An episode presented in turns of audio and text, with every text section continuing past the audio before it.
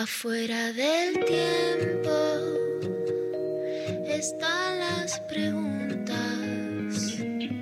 las luces y sombras que no tienen fin. Ahí en la frontera están las señales, besando los bordes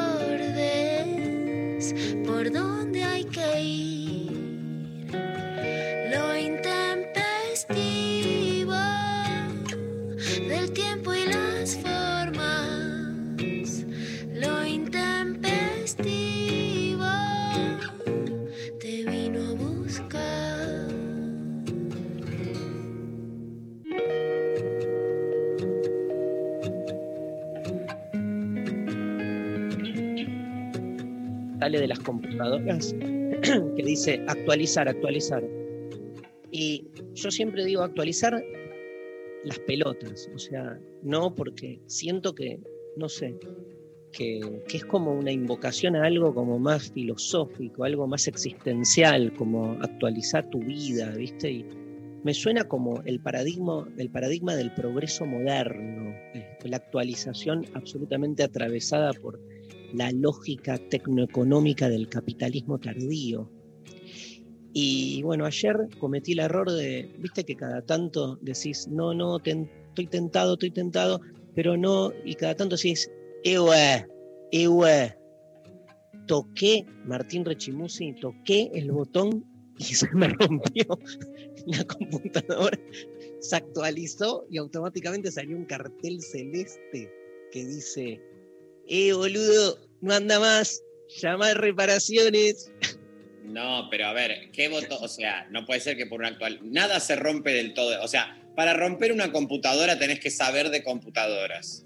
Después todo lo demás está hecho para gente pelotuda como nosotros que no sabemos muy bien qué se toca. Igual me quedo con este concepto, digamos, de esa militancia de no abrazarse a la actualización, porque la actualización un poco como que pretende el borrar la situación anterior, ¿no? Podría ser el botón relevar, por ejemplo, que el relevo es un concepto filosófico un poco más gentil.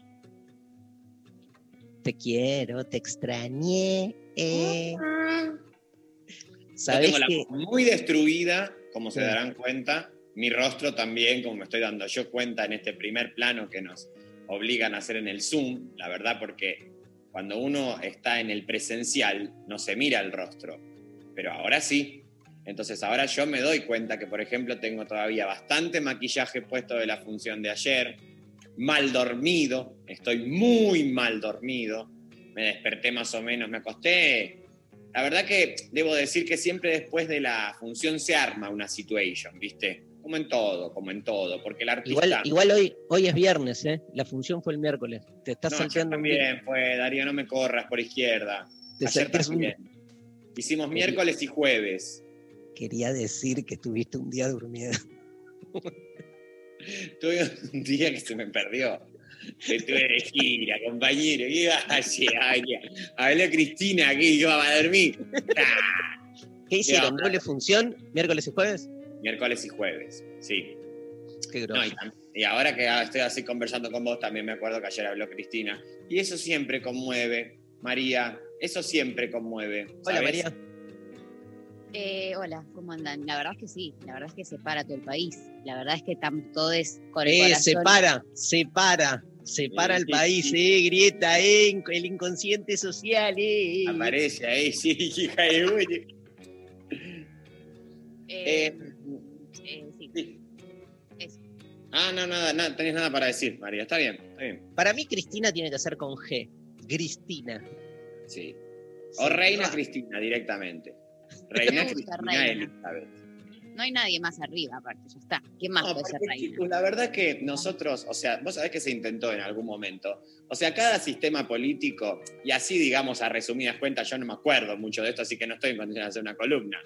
Pero eh, los sistemas políticos son la forma, digamos, en que se cristaliza el poder estatal. Puede ser un parlamentarismo, un presidencialismo, un semipresidencialismo, bueno.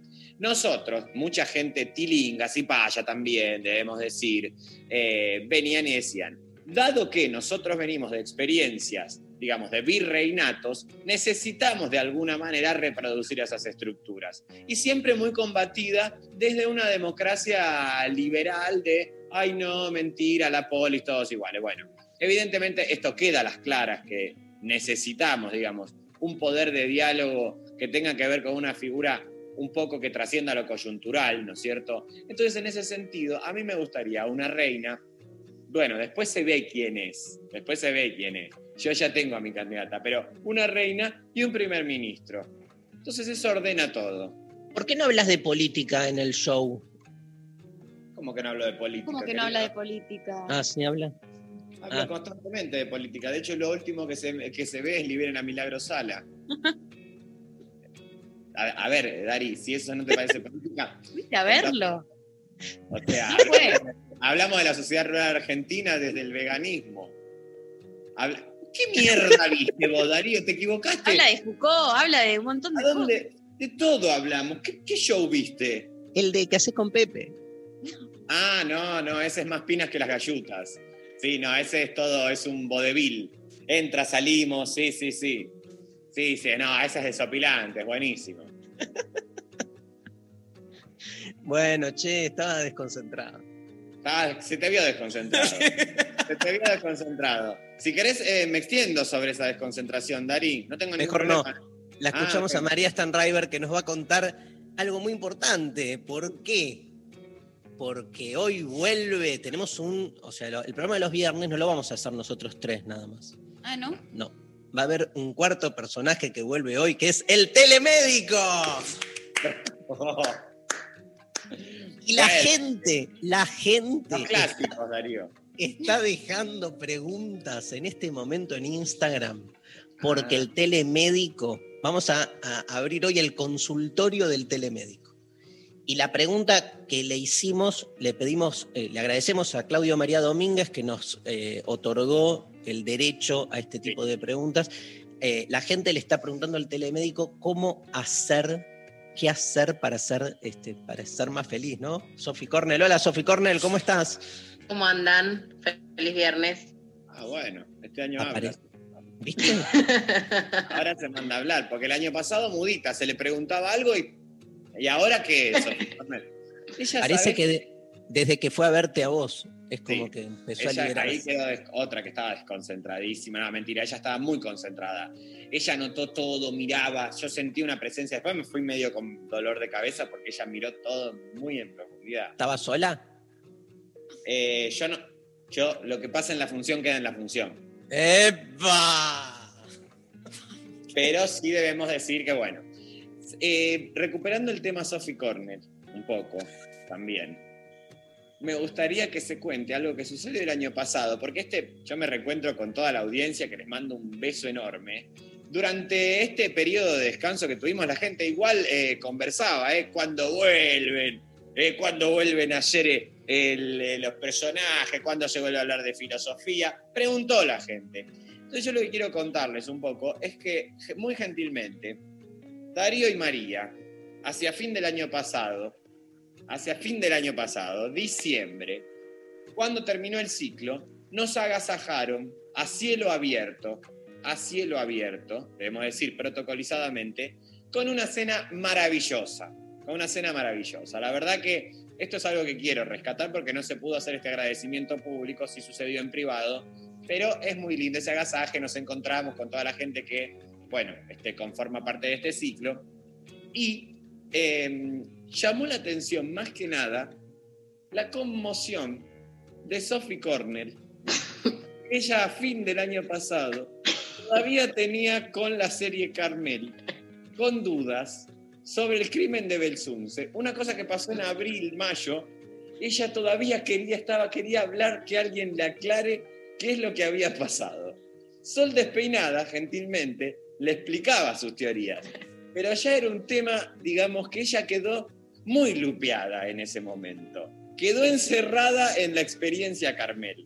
Entonces sería lindo que Sophie Cornell haga un, este, una columna sobre el country Carmel.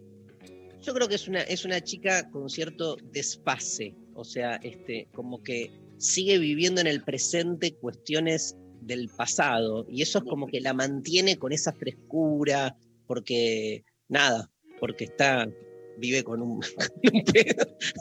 Por eso no, no sé lo que es la nostalgia, no, no sé lo que es extrañar. Tengo Claro, como todo a- a- en el presente, tal cual. Total. No, no es una chica nostálgica, es, eh, es directamente, la, vive la nostalgia como el presente, ¿no? ¿Pero qué es la nostalgia? ¿Alguien puede aclarar, por favor? Sí, este, me acor- eh, ¿sabes que es un término inventado la nostalgia? no me acuerdo ahora la etimología, pero es eh, eh, viene del griego, este, significa como algo perdido, eh, algo así, ¿no? Pero este, que es una palabra que se, un neologismo, creo que del siglo XVII, para hablar justamente de este aferramiento al pasado, ¿no? Está muy ligado a la melancolía, eh, pero esta idea de que hay algo en el presente que no tiene valor en sí, sino que, este, digamos, necesita estar todo el tiempo aferrado a un pasado que le da sentido. Y entonces uno termina viviendo en, en un límite muy difuso entre lo real y lo aparente, porque es como un, Claro. un ensoñamiento, ¿viste? Es como, como estar de, de drogado todo el tiempo. Pero, Claro, que- pero eh, la, la- la psicología, por ejemplo, trataría de desanudar eso. Ahora, si lo pensamos por fuera de eso, ¿no? Estas, por ejemplo, el año pasado que se puso tan de moda las series que abordaban eh, los saltos temporales o los bucles, ¿no? Digo, el pensar que por ahí hay existencias de otros tiempos hablando en diferentes situaciones y capas. Porque si no, desde ahí también puede no patologizarse eso y puede ser como que se traiga una voz de, digo, eh, tensionando un poco y problematizando esta idea de, del encierro en el tiempo, ¿no? Del que hablábamos. Porque si no aparece así con una pátina eh, absolutamente patologizable, que la persona lo padece, bueno, por ahí hay personas que viven en, en otro tiempo. es un gran tema la discusión sobre lo patológico. Es un gran tema, ¿no? Como, cómo cuestionarle a alguien que encontró, vamos a, a darle duro ahí, que encontró en una patología que no le genera un, no sé, un, un desperfecto este, corporal, ¿viste? de salud en el sentido tradicional, pero que, no sé, esa persona que perdió a alguien y que sigue, ponerle una viudez, ¿no? Sí. Y que seguís viviendo eh, en tu hogar, dejas la ropa del otro, seguís durmiendo en la cama del mismo modo, este, y pasás el resto de tu vida así, o decís, pero esa persona está enferma. Eh, es cierto, también es cierto filosóficamente hablando que todos somos medio enfermos y todos tenemos una relación muy patológica, vincular con el otro. Ese límite, para mí hay un límite que tiene que ver con el deterioro, digamos, este, pero es un límite problemático, eso digo, no, no, no está a las claras, ¿no? Como, como decís vos, me encanta cuando decís a las claras, este, no, no está bien este, fijo, este, porque eh, pasa lo mismo, ¿viste? Con, yo qué sé, una persona creyente, nada que ver, me voy a la mierda, pero ultra creyente y que, nada, vive feliz, creyendo en, en la mayoría de esas iconografías, pero que además tienen este, normativamente una consecuencia directa en lo que hacen, porque este, viven una vida cotidiana así. Y uno es un boludo que se la pasa dudando, no sé qué, y ve al otro feliz, tranquilo. Yo tengo una, una persona muy cercana que vive de clona. Vive de clona. Este, y de nuevo, vos le decís, bueno, pero mirá, o sea, salí de ahí. Y te dice, yo estoy bien, no, puedo, no podría. ¿No? Me acuerdo una psicóloga que tuve una vez que este, yo siempre le tuve un, un tema con los aviones de, de, nada, ahora ya no, increíblemente se me fue. Y entonces me, me daba fármacos. Yo le decía, pero tengo que salir de ahí. Me dice, ¿por qué? ¿No? Me acuerdo que lo que me cuestionaba es como, ¿por qué mi necesidad de poder soportar viajar en avión sin clavarme una pastilla? ¿no? Me decía, ¿por qué? Sí, para algo se crearon, ¿no? Este, esta especie de fundamentación. Nada, una serie de boludeces. No, no, no bueno, es, es, importante porque ahí aparece toda la situación de, de los consumos de, este, de, de, de, la patologización y el consumo, ¿no? Bueno, ahí el problema es, creo, todas las consecuencias que tiene el, el, el post de las drogas legales, esencialmente, de las drogas recetadas, que son, o sea, son nada, yo siento que hay, hay un algo, hay un- una cuestión que se bloquea, pero bueno, nada, hay mucha gente que también lo necesita, lo usa. En mi caso, yo, por ejemplo, fumo porro, así como, digamos, esta gente consume el clona. Bueno. Pero tampoco hago una militancia del porro, digo, es lo mejor o no me interesa vivir. O sea, digo, sí, yo fumo un montón de porro. Me gustaría el día de mañana fumar menos. Sí, no es que es tipo al, al revés. O sea, la militancia del consumo de algo es. eh, porque además creo que la respuesta a eso es: ¿y qué pasa si no lo tengo? Porque el, día que, el día que tenés que volar y no tenés eh, el, el fármaco, bueno, ¿y ahí qué haces? Eso es, es el temor a no tener algo. Entonces, es como el entrampado del consumo. Es como el tratar Está bien, de pero lo que pasa, Martín, estoy 100% de acuerdo. ¿eh? Martín.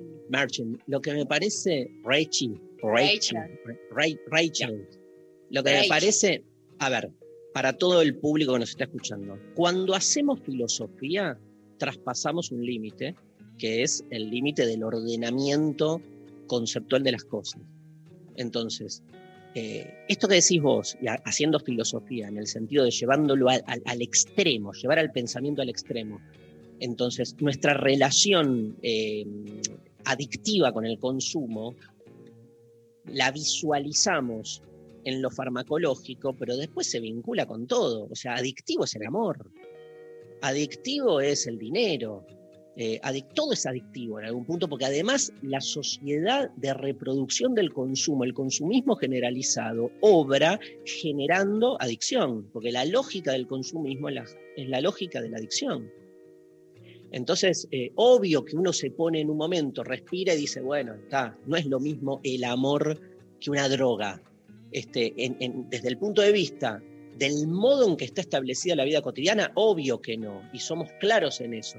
Pero cuando uno se le anima filosóficamente a pensar las matrices, te vas a la mierda. Y es lo que pasa un poco con, nada, con todo esto que estamos hablando, de, de esos límites que se te vuelven después medio difusos. Este, yo le quiero preguntar algo de todo esto al, al telemédico. ¿Vos pensaste alguna pregunta para el telemédico, Rechi? ¿Alguna Algo pregunta? lo voy a hacer, algo se le va a preguntar, sí. Dale, Algo. bueno, este, pensemos preguntas. La gente eh, nos puede eh, dejar la pregunta para el telemédico. Son preguntas para vivir mejor, tipo, ¿cómo hago? Sí. Si tenés algún problema con tu pareja, con tus hijos, con tu vocación, por ejemplo. eh, ¿A qué con- número manda la gente las preguntas? A ver, La Sabemos gente manda sus preguntas, sus consultas a través de WhatsApp al 11 39 39 8888. 11 39 39 8888. Pongan pregunta para el telemédico, dos puntos. Y además, también estamos en redes sociales, claro que sí. Arroba el intempestivo en Facebook, en Instagram y en Twitter. También nos pueden mandar mensajes otros tipo, ay, qué lindo que vuelven a ser los viernes, que los reamo, María, sos lo re más del mundo. María, ¿qué? Bueno, no, María, ya estás bajando una línea, o sea, es fuerte que hagas esto. Pero aparte, María. María, sos lo re más del mundo. Bueno, uno más. tiene que hacer eh, lo que puede, la verdad, Sí. también. Vos sos lo que remás, o sea, me gusta ese concepto también. Sos lo que remás, una remera de la coneja china que diga. También nos pueden mandar audios, si quieren, porque nos re gustan sus voces. Y nos re gustan. Hoy voy a estar, no, voy a salir de este. Me bajo. ¿Qué vas a hacer? Eh, ¿Qué vas a En, hacer? en un rato vamos a presentar un tema en exclusiva que este, produjo la eh, Nacional Rock para el 8M, que es el día lunes. Ahora nos vamos a la pausa escuchando. Vamos a poner mucha música hoy, eh, Rechi, ¿te parece bien? Me parece fantástico, porque quiero bailar. Quiero bailar. Dedicado a el esclavo de Rechi, que debe estar durmiendo. Está Qué mal el otro- Ahora es Amo, ahora es Samuel. Estamos. Qué mal el otro día donde dije, "Eh, el esclavo no sé qué, y estaba ahí y no lo reconocí. Era él. Pero ahora, eh, ahora este año se reveló. Ahora es Amo.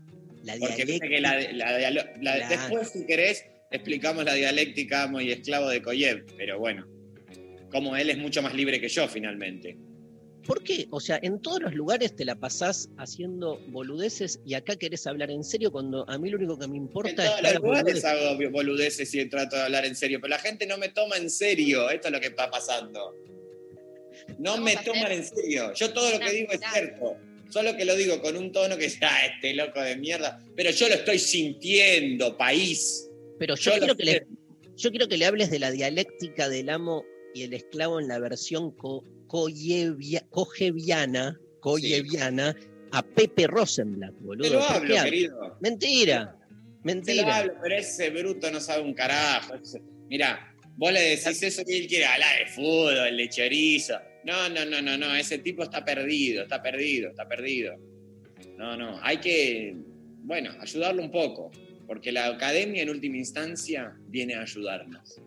Este es un mensaje de la UBA. Anotate, tenemos más de 1500 carreras. Come uva. Estoy muy enojada yo. Relaciones públicas, relaciones íntimas, U- uva, relaciones uva verde o uva negra. chinche, uva chinche. Uvita, uvita, ta, ta, ta, ta. Y ya Ubita. empieza, eh, a los 20 minutos de iniciar este ciclo, ya empieza el brainstorming. En donde acá cada uno conecta una palabra y ya se ve válido y se dice. No, para que María quiere decir algo re importante. No, no, me hicieron acordar que estoy enojada con la uva, nada más. Porque no, so- la verdad es que una quiere estudiar, ¿vieron? Y se Sí. quiere anotar en las materias y después no te las dan. Anda a la, anda la Kennedy, ¿Qué boludo. hago ahora? A la, ¿Qué Ke- estudio todo el año? Si no me quieren dejar estudiar. a la Kennedy. Anotate en la Kennedy, en el coro Kennedy. Anotate en el coro Kennedy, María. gusta, ¿eh? Todavía cantamos, todavía reímos, todavía cantamos, todavía cantamos. Hacete todavía cantamos con el coro Kennedy, María. ¿Por qué es más famoso el coro Kennedy que la Universidad Kennedy? ¿Qué es Ah, eso? Hay un es coro mucho mejor. Porque es mucho por eso. Porque se lo merece. Porque se María- lo merece. María El pregunta coro- si- si hay un coro Kennedy, por favor, Rechi. no, no conozco esto. pensé El coro. Kennedy estuvo en los programas más importantes, tipo. eh, En nuestra vida. ¿Cómo se llama el de el- Un Sol para mi vida? Para los, Un sol para- los chicos. Bueno, en alguno debes haber participado, Darío. En alguna volteada de esas habrás caído. Seguro. Mirá, no tengo información, pero pongo las manos en el fuego que apareciste en algún un sol para los niños eh, haciendo un torneo con una pistola de agua, pidiéndole a la gente donen un peso para darle a los chicos que no tienen para comer. No, pero te juro, y no lo voy a hacer hoy, te voy a contar mis dos participaciones estelares en. Tan, tan, tan, tan, tan. Ah, sí. Tan, tan, na, na, na, na, na, na, na. ¡Feliz domingo para la juventud! ¿Podemos recrear Hermoso. ese momento después? Que hice el, yo, hice el yo sé. la ¿por qué prenda. no- ¿Por qué no para la semana que viene? Ya no Dale. para hoy. ¿Por qué no producimos eh, la columna Feliz Domingo y jugamos a las preguntas? Me encanta. Me encanta el repechaje. El repechaje.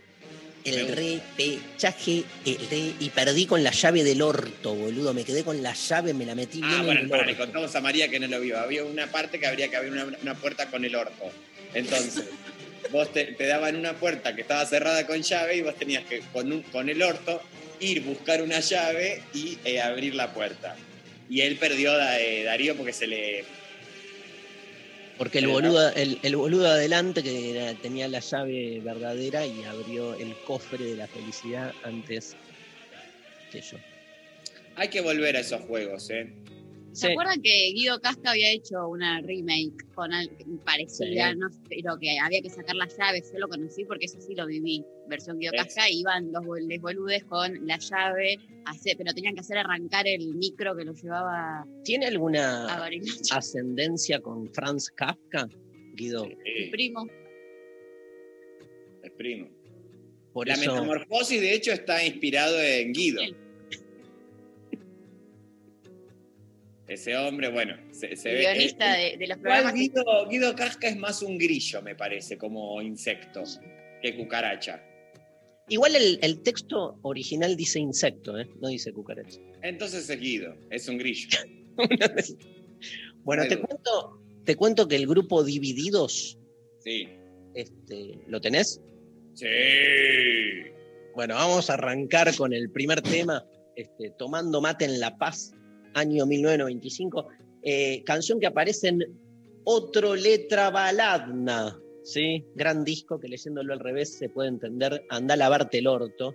El cuarto álbum de estudio de Divididos. El primero con Jorge Araujo como baterista. Federico Gil Solá se había ido de la banda por una pelea con Ricardo Mollo. El título del disco es un mensaje a la masificación comercial de su música, con lo cual no se sentían del todo cómodos por ese entonces y los llevó a ignorar la beta comercial y editar algo un poco más experimental. Obviamente las ventas no fueron como las de su predecesor, la era de la boludez que rompió récord. Vamos a escuchar Tomando Mate en La Paz por uno de mis grupos favoritos, Divididos.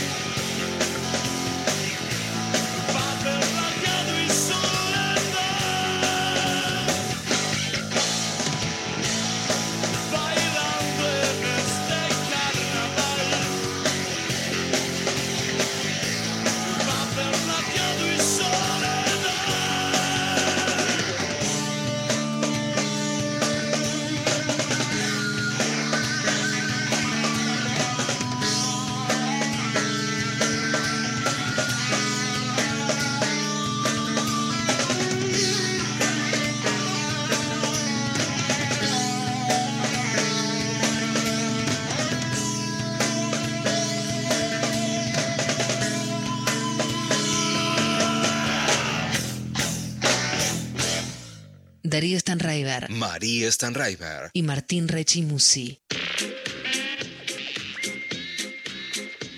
¿Estamos al, al aire? Che, se me perdió el, La data. el texto que tenía. Pero, Bueno. No, acá está, acá está, acá está. Ah, ¿Dónde nos escribe la gente? gente oyentada, pueblo argentino Pueblo y argentino. no argentino también, porque la verdad es que nos escuchan de un montón de lugares, hay Total. que decirlo, porque pueden escucharnos a través de la web eh, de la Nacional Rock nos escriben al 11 39 39 88 88 sus consultas para el telemédico, sus mensajes con, con otros comentarios que quieren hacer que les parezcan pertinentes y sus mensajes de amor también, claro que sí, y nos mandan audios. Sí, ¿tenés ahí algún mensaje este, escrito que le mandaron al telemédico? ¿Para el telemédico? Sí. A Ay, ver, pero le- pero deme, que uno para. No, no que lo responda, como para entender de qué, Para de ver qué van las preguntas. A ver. por ejemplo, por Instagram han mandado, quiero que me mantengan y no trabajar más. ¿Qué me recomendás? Gracias. Gran pregunta, que ya se la estamos pasando al telemédico. Quiero que me mantengan y no trabajar más. ¿Qué hago? Es- Este, parece fácil, pero no lo es, porque uno muchas veces, cuando va en busca de la mantunción, Mantención. manutención. manutención, bien ahí, Maru, manutención, La tengo muy clara. eh, como que también tiene un costo, también tiene un costo. Todo tiene un costo. Te ponen la teca, pero te ponen otra cosa también. Ojo, Apa. al piojo. Nadie Bueno, vamos. regala nada. Nadie te regala nada, boludo. Nada. La primera. Nada es la, gratis en la vida. ¿Ok? la primera te la regalo, la segunda te la vendo. Gran tema, ¿no, Rechi? Gran tema. ¿Qué Toda la estás gente comiendo? que ha comprado droga sabemos de qué se trata. ¿Qué, qué, qué- qué- qué estás comiendo? Ahora estoy comiendo, porque también es importante decir que yo estoy mucho más flaco. Y no se está diciendo en este ciclo. Ah, Y yo creí que, era el, creí que era el Zoom, boludo. No, no, no. Estoy ¿No es mucho más flaco. no, eso no nos tiene que llevar a un territorio de militar ni la dieta ni la delgadez. ¿no? Pero sí es una particularidad que, que habita mi cuerpo. Cuando empezamos, Darío, María, a principio de año esta obra junto a Erika Rivas, y yo me di cuenta que tenía que subir una escalera, bajar, subir allá, correr, bailar y todo, dije, este cuerpo no me va a acompañar. Tengo que hacer una dieta rápida, drástica, efectiva, contundente. Entonces, ¿qué hice? Conocía a un reventado, porque la verdad que no lo asiste ningún título académico, sino más que el reviente de su vida personal, y me trazó toda una dieta eh, que te hace bajar muy rápido.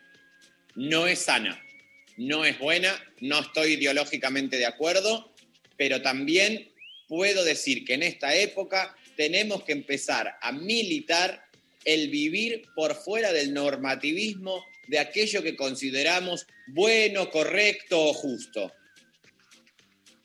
Nada más.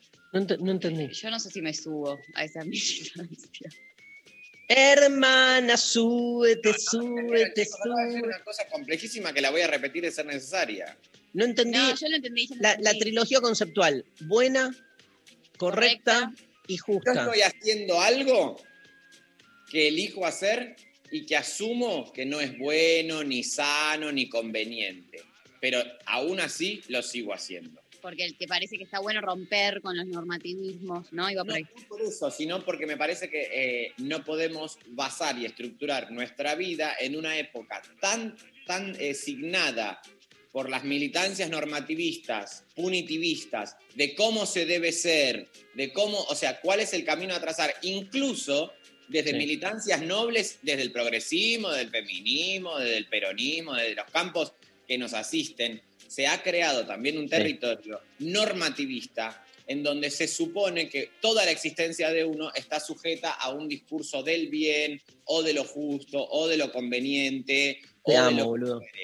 Entonces, yo estoy diciendo, eh, pongo el ejemplo de mi dieta como algo malo que hago, que ya sé que está todo mal, pero aún así lo sigo haciendo y este, aporto la cuestión al debate de que no se puede vivir en una época tan signada suponiendo que uno, todo lo que le pasa, acontece o existe, está este, atado y supeditado a aquello que uno discursiva o ideológicamente puede llegar a sostener. Lo otro del normativismo punitivista, en su sentido más amplio y más simbólico, ¿qué es el deseo? Lo otro. O sea, si uno pudiese salirse de ese dispositivo coactivo que en algunos casos es de una violencia frontal y en otros se inmiscuye en, la, en el sentido común, en lo que uno termina creyendo que es parte de su bienestar. Lo otro de eso, ¿qué es? Un deseo, ¿no? Sería, poner en el caso de la dieta, sería me chupa todo un huevo y qué priorizo ahí, porque también ese deseo, perdón que la complejice, pero digo, ese deseo también está condicionado. Cuando uno dice, eh, me chupa todo un huevo, como todo lo que quiero. Como todo lo que quiero es que estás totalmente inserto en un sistema codificado de estímulos alimentarios que te hacen creer que el sabor pasa por un lado, porque no es que no disfrutás, pero digo, este, eh, el sabor también está de algún modo condicionado. eh. Y entonces yo le temo tanto al normativismo como al imaginario de que podemos ser fieles al deseo. Y cuando, viste, me pasa mucho, Martín, eso, soy un tarado igual, viste, porque no la paso bien, pero cuando, cuando encuentro y va, mi deseo va por acá, paro, paro, paro ahí, paro la pelota, digo, ay, ¿será tan así, viste? O sea, este, dudo tanto cuando algo se me presenta tan claro. Eso me pasa. Esa claridad interior, pero porque somos oscuros, boludo. O sea, por eso le temo a la claridad. Somos oscuros porque nacemos para morir. Somos oscuros porque tenemos 10 mil millones de limitaciones. Este. Ah, estoy diciendo lo mismo, ¿eh? pero le doy otra no. vuelta. Esto que por eso digo, o sea, El normativismo del deseo también. Me- por me- me- supuesto, Sí, que ya hay un des- hay- que hay un deseo o, o una forma amorfa, como eso que le encontramos en el deseo, que puede ser eh, nomenclado incluso, diría, ¿no? Como que puede tener una palabra, una categorización. Ahí aparece el normativismo. ¿Sabés qué? Este, bueno, se viene el 8 de marzo. Sí. Hay, hay- hay paro de mujeres. Este, hay muchas cosas que pasan el 8 de marzo. digo, hay, una celebración mainstream, podemos decir, u oficial, que sigue sosteniendo la idea del Día de la Mujer, ¿no, Maru? Sí, que queremos desterrarla. La, la- la palabra celebración como que no, no, no nos parece muy adecuada y esto de feliz día, la mujer más bella, la flor más bella, la- la- ¿no? Como esta cosa que se instaló tantos años de voy, te doy una rosa, voy, te digo que eso es lo mejor porque... La vas a la- encontrar igual, ¿no? En todos Y muchos bueno, medios. Sigue, sigue en las estando. redes. Pero me parece que en los últimos años hubo quizás un, Un un cambio, poco de, de- de concientización de que la movida no va por ahí, de que esas cosas ya están obsoletas, de que son Todos arcaicas. todos tenemos igual, y contame María, Rechi, Sofi, todos tenemos gente muy cercana que, aunque para nosotros está muy claro por dónde pasa la cosa del 8M, seguramente vamos a ver en, WhatsApp diciendo feliz día, ¿no? Como que todos tenemos, vivimos, además de los vecinos y eso, este, familia, ¿no?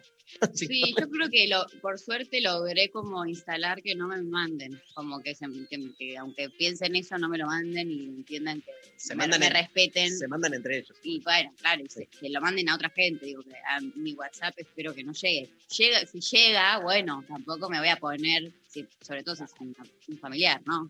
Eh, si es una persona que no es un familiar, la puedo mandar a la mierda. Porque la verdad es que es más difícil con la familia hacer eso. Pero. La mm, familia para mí es un invento hecho para tener a alguien con quien pelearse. Bueno, fuertes declaraciones. O sea, chicos que, que ta- están pasando un momento complicado, quieren... Siempre.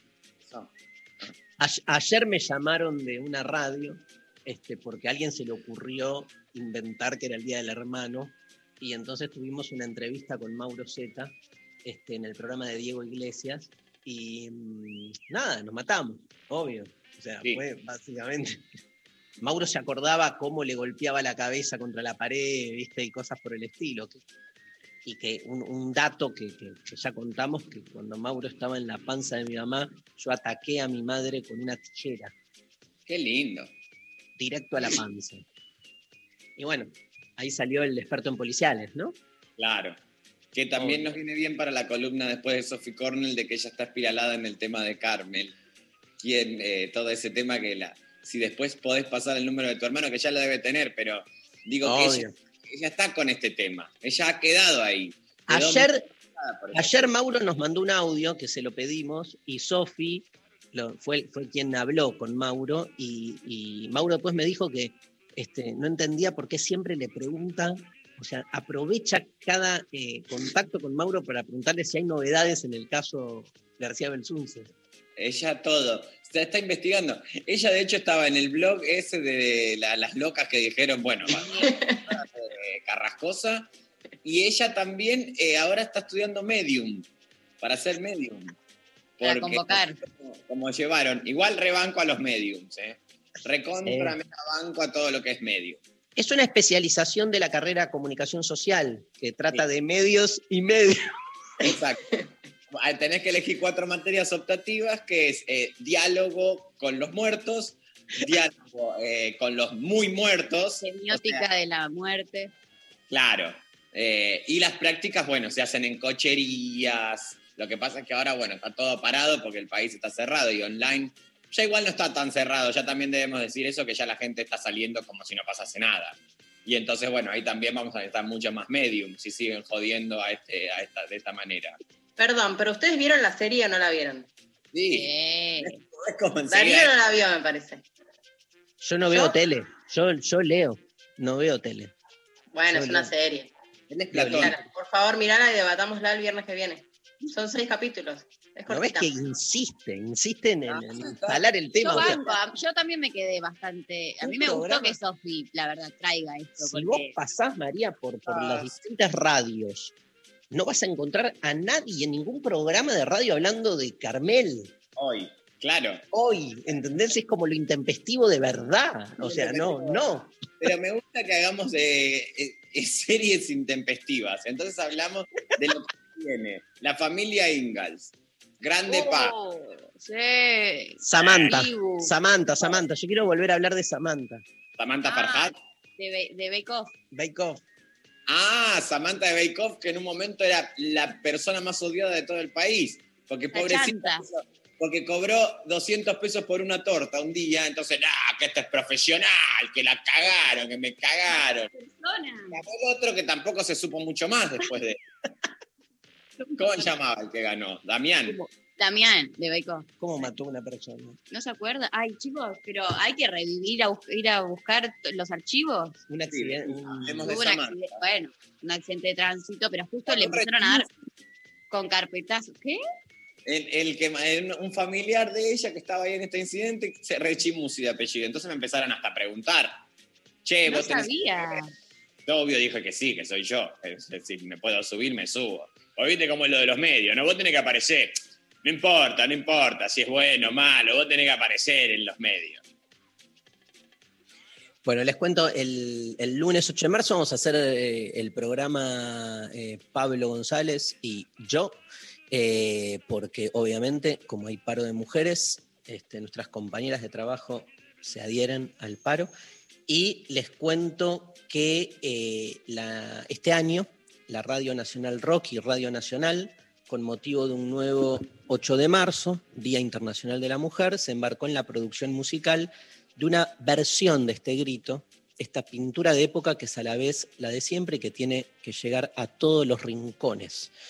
Por eso, producida por María Eva Albistur y Mavi Díaz, además de las artistas originales de la banda y eh, Noelia Recalde, su compositora, se suman para darle forma a esta versión artistas de todo el país, de todos los géneros. Chita, La Cabrona, Susi Shock, Panda Elliot en guitarras y Melina Marcielo en batería, entre muchísimos otros. Hablamos de un tema de la banda Triángula, una banda increíble, este, llamada el tema Agua Dorada. ¿sí? Esta es la versión que este, produjo la National Rock. La estamos estrenando en primicia para toda la radio, la nacional, la folclórica, la rock, este, después ya va a circular por todos lados, pero se estrena acá en Lo Intempestivo. Gracias, Miki Luzardi, directora de la radio, por privilegiar este espacio. Eh, en esta versión se incorporan además decenas de cuerdas que le dan al tema un timbre y matiz único, interpretadas por mujeres y diversidades a lo largo de todo el país. Em, desde este lunes el tema en esta versión va a sonar fuerte y en todos lados, pero en un exclusivo especial en nuestra cita diaria indiscutida vamos con este adelanto, Agua Dorada de Triángula, la tierra más enmujerada que nunca. Este, les cuento que la autora es Noelia Recalde, la dirección y realización musical es de María Eva Albistur, em, y las voces son, bueno, de Triángula, que son Noelia Recalde, Micaela Vita y Nadia Larcher. Participa también Chita, el rap es de la cabrona, eh, y Susy Shock con un recitado de hembras, brujas y monstruas. Hay coros, Micaela Farías Gómez, Flor Bobadilla Oliva, Rocío Araujo, Almendra Marilao y Lorena Mayol. Y este, bueno, los músicos, obviamente. Este, después van a encontrar todo en YouTube, donde se va a subir la, canción. eh, y los violines que son decenas posta. Acá tengo, digamos, de las distintas provincias del país, este, todas las mujeres que acompañaron este tema. Señoras, señores, en exclusiva para lo intempestivo y en función de un nuevo 8M, Agua Dorada.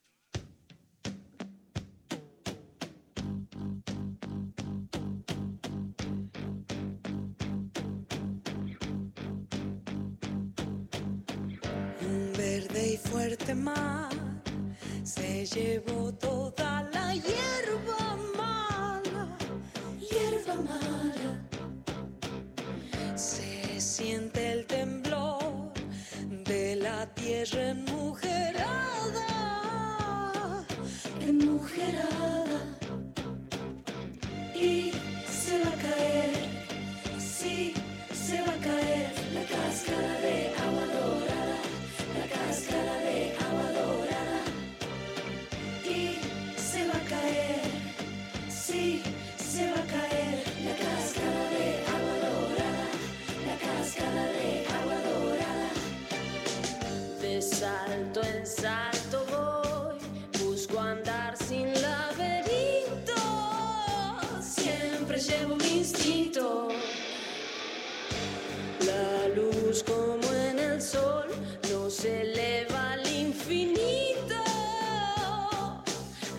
infinito. A veces tienen la savia de las abuelas o de meretrices, de polenta que hierven todas para los estómagos de los gurises. A veces pelean leyes despeinadas de tanto mal hombre, o recogen niños y los hacen hijos, trabajan duro, sueñan pasiones, construyen teatros, pelean sueldos, amarran viento, cantan felices, loanas nuevas en nuevos grises.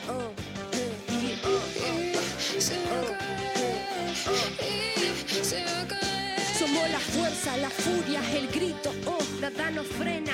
La manada y su rugido que rompe cadenas, la libertad es la meta. Somos guerreras y lavando cicatrices con la sal de esta María. No tengo miedo, sigo mi intuición, mi instinto, mi cuerpo, mi identidad y mi destino es mío. Yo decido y así persigo sueños. Destruyendo paredones, construyo camino. Un verde y fuerte mar se llevó toda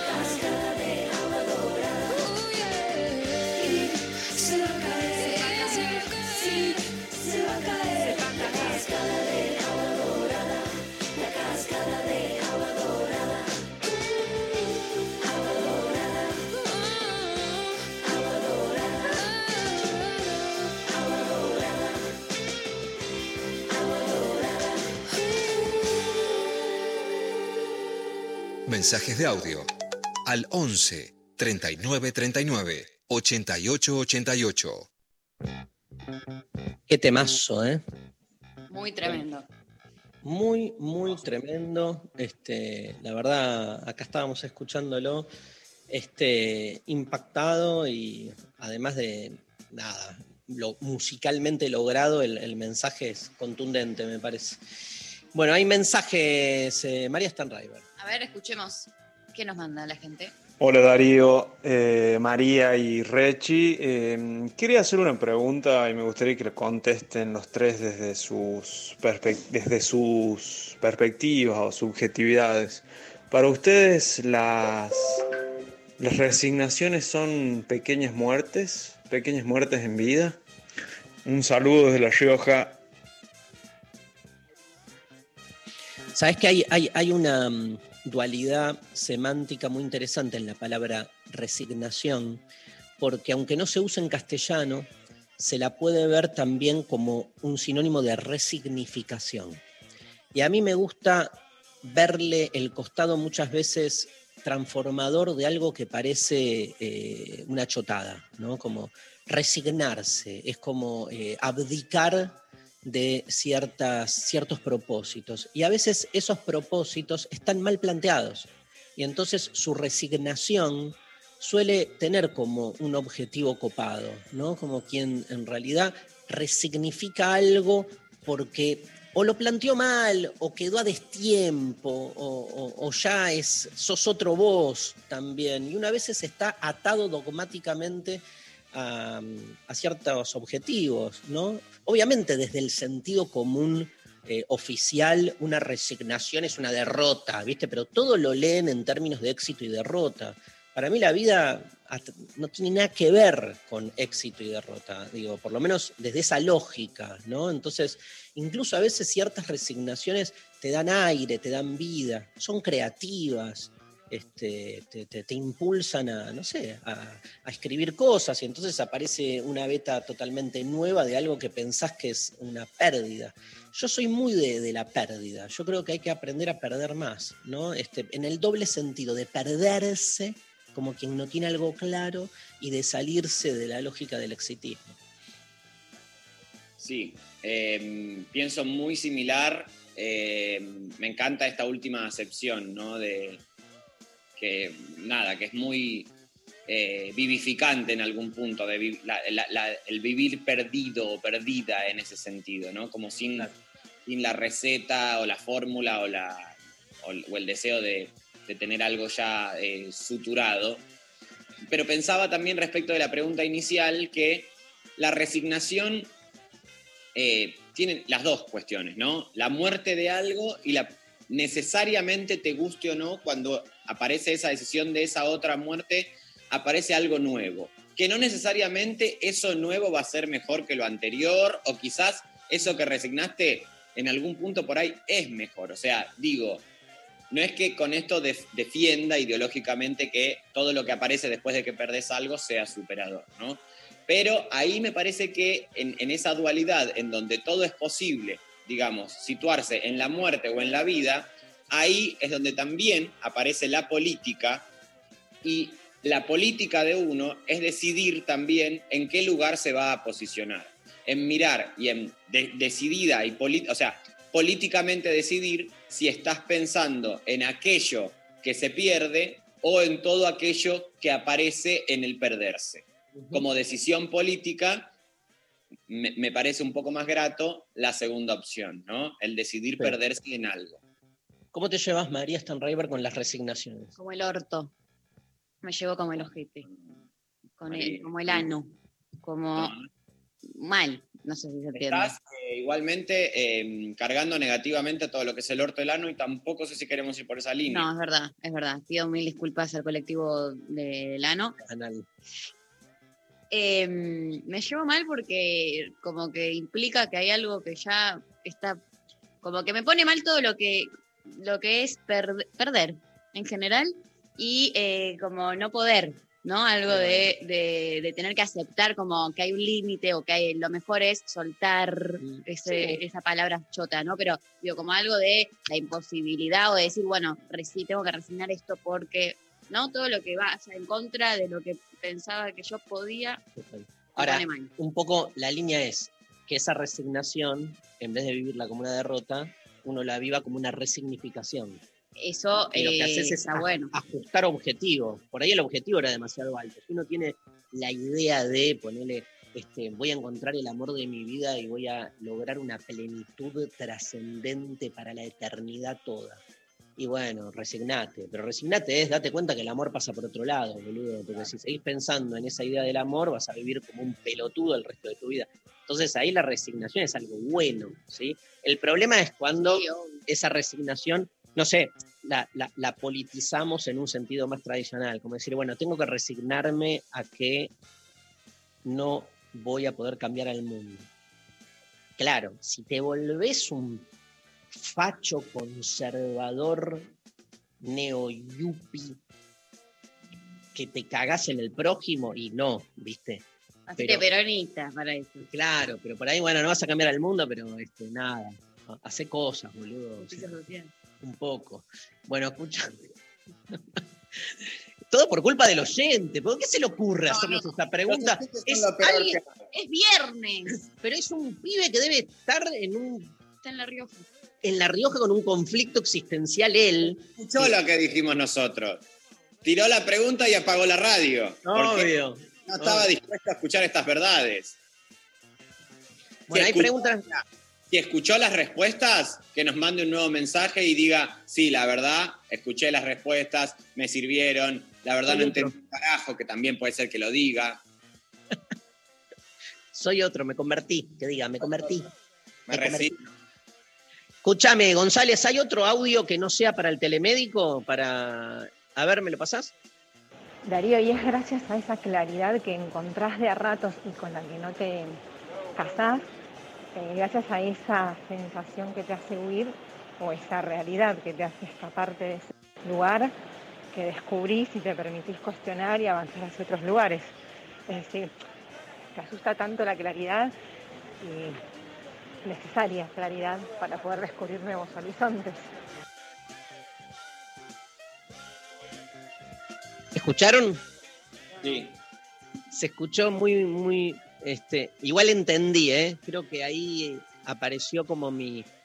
eh, fue como una respuesta a eh, lo que yo dije que no me interesaba tanto la claridad, ¿no?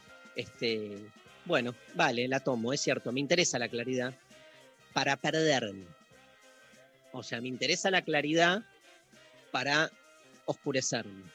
No creo en la frontera tan nítida entre lo claro y lo oscuro. Porque si hay claridad, la claridad se despliega sobre un trasfondo de oscuridad. O sea, la metáfora más remanida de la historia. Toda luz conlleva su propia sombra. No hay luz sin sombra, ¿no? Lo que uno no visualiza es la sombra. Entonces, cuando busco la claridad, lo que sigo buscando es esa zona de oscuridad que es la que me impulsa a la clarificación. Pero no soy así como un devoto de la claridad por sí misma, ni creo en la claridad absoluta. Creo que en el fondo, el trasfondo de todo es oscuro. Y es oscuro porque venimos de la nada y nos vamos a la nada. No hay otra lógica. Y digo, la claridad absoluta de última es entender esa, ese segmento de tiempo que transcurrimos que es nada en el fondo. Y la nada es oscura, ¿sí? este, desde esa asociación descargándola de negatividad. No se entendí un choto, pero bueno, es algo de lo que me, me llevó a estudiar. Me, me hiciste acordar algo que soñé ayer, que no tiene nada que ver, pero un poco sí. ¿Quieren que les cuente? Sí. Estaba metida en una como situación muy extrema, medio guerra, me- no era guerra así bélica, pero como que estaban pasando conflictos a nivel social, yo estaba metida en una. Y para zafar y no morir, como que tenía que hacer alianza con un- una persona que era muy nazi, que era claramente la que tenía el poder. Pero nazi old school, ¿eh? facha nazi así como de los blancos, supremos, supremacía blanca. Entonces, yo estaba como medio atrapada en un lugar y, para, y me hacía como la amiga de esta persona para que no me mate. Y entonces le decía, ah, a ver este manual que tenés, no, porque claro, está re bueno recuperar también. Era un manual de la historia de los blancos, como era muy concreto, era como los blancos habían sido lo mejor que le pasó al mundo desde el día uno. Y yo tenía como que inventar toda una discursiva que bancara eso para poder zafar y que no me caguen a- matando. Entonces le decía, no, claro, sí, está re bueno recuperar la historia de los blancos porque es cierto que últimamente venimos solamente hablando de los oprimidos y la verdad es que... ¿Cómo te acordás de todo? no, no, y, me y le decía oración por oración así como lo bueno de... Y me- el chavo me, me- le caía bien yo al final, porque además, bueno... Eso, nazi, eh. Me, me hacía pasar por nazi, que aguante lo blanco, no sé qué, y me terminaba como no matando y liberando y, y- y yo podía escapar, pero nada, me acordé de eso. Es fuerte el sueño, la verdad, María. Es muy fuerte lo que vos acabas de contar al aire, porque hay del otro lado gente analizando todo, tomando nota. También había un león que me- Ah, me, bueno, me esa quería comer. ¿Cómo, no- ¿Cómo vas a omitir ese dato? No es más interesante del sueño. Un león que tocaba el ukelele. Aparte, María tiene leones cerca. Yo Bien. pensaba que era un gato en realidad y cuando me acercaba le salía toda la melena al costado y estaba como suelto en un, en- estaba como yo en una casa quinta y estaba como suelto ahí, era como mi vecino, entonces había que tener cuidado, como que uno no se podía eh, quedar tranquila, porque el león venía y te comía. Sí. Y después pasaba lo de los nazis. No, no había un hilo conductor, me parece. Sí lo hay, María, sí lo hay. Sabes, Rech y María, que desde su lanzamiento, El amor después del amor se convirtió en el disco más vendido de la historia de la música popular argentina, con más de 1.100.000 unidades compradas.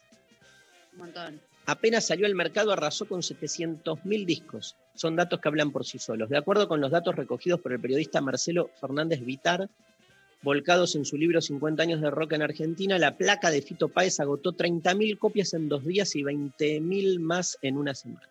Fito llenó 10 veces el Teatro Gran Rex y a fin de año llevaba vendidas 175.000 unidades. ¡Wow!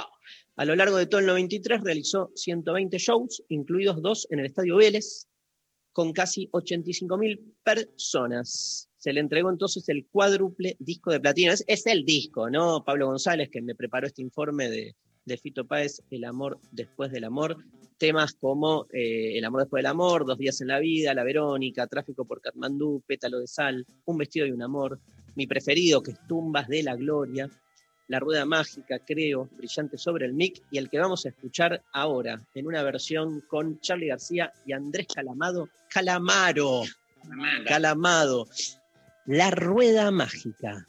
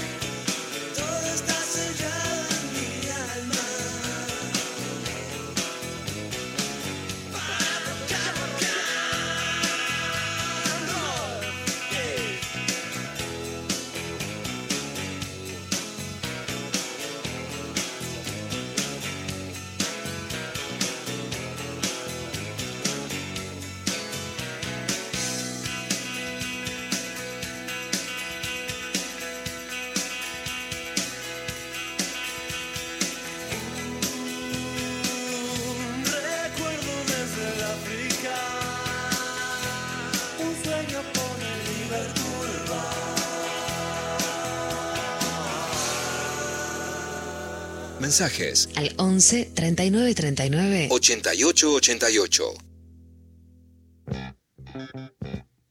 Bueno, señoras, señores, arrancamos con la sección más esperada del año. El telemédico te va a cambiar la vida directamente desde Brasil y en presencia radiofónica con todo el mundo de habla española y portuguesa y portuñolesa también. Nuestro colega, podríamos decir, nuestro amigo ya, nuestro gurú, el telemédico. ¡Woo! ¿Cómo estás, telemédico? Bien. Tengo calor y hambre.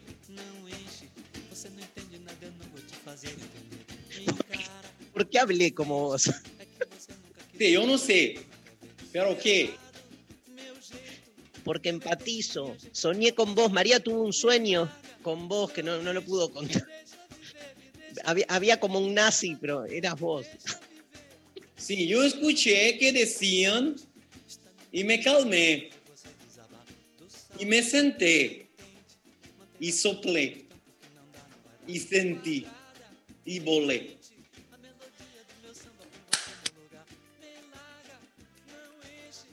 ¿Es un poema de tu último libro? Es un poema de mi último libro que se llama se está, eh, Medicina a Martilazos.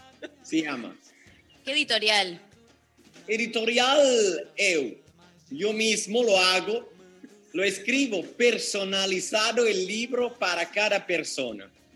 Viene la persona, le digo de qué tu interés de leer qué, qué te gustaría leer. Tomo un cuaderno en blanco y en 30 minutos le escribo un libro personalizado a esa persona de lo que quiere. De, de- hago dibujos, encuadernación, plomería, gas, limpio piscina, atiendo domicilio, pedicura. Me- ¿Vos me podés escribir un poema, por ejemplo? Yo te tiro un tema y vos me escribís un poema así directo. Sí. Eh, mi hijo no me da bola. Elijo un castigo. La atención, una imposición. Mi cuñada vive en el terreno de atrás, se hizo una casa, pero no contesta los mensajes. No tendrá crédito, no lo sé. Voy a llamarla. Este hijo de puta de mi hijo no me da bola.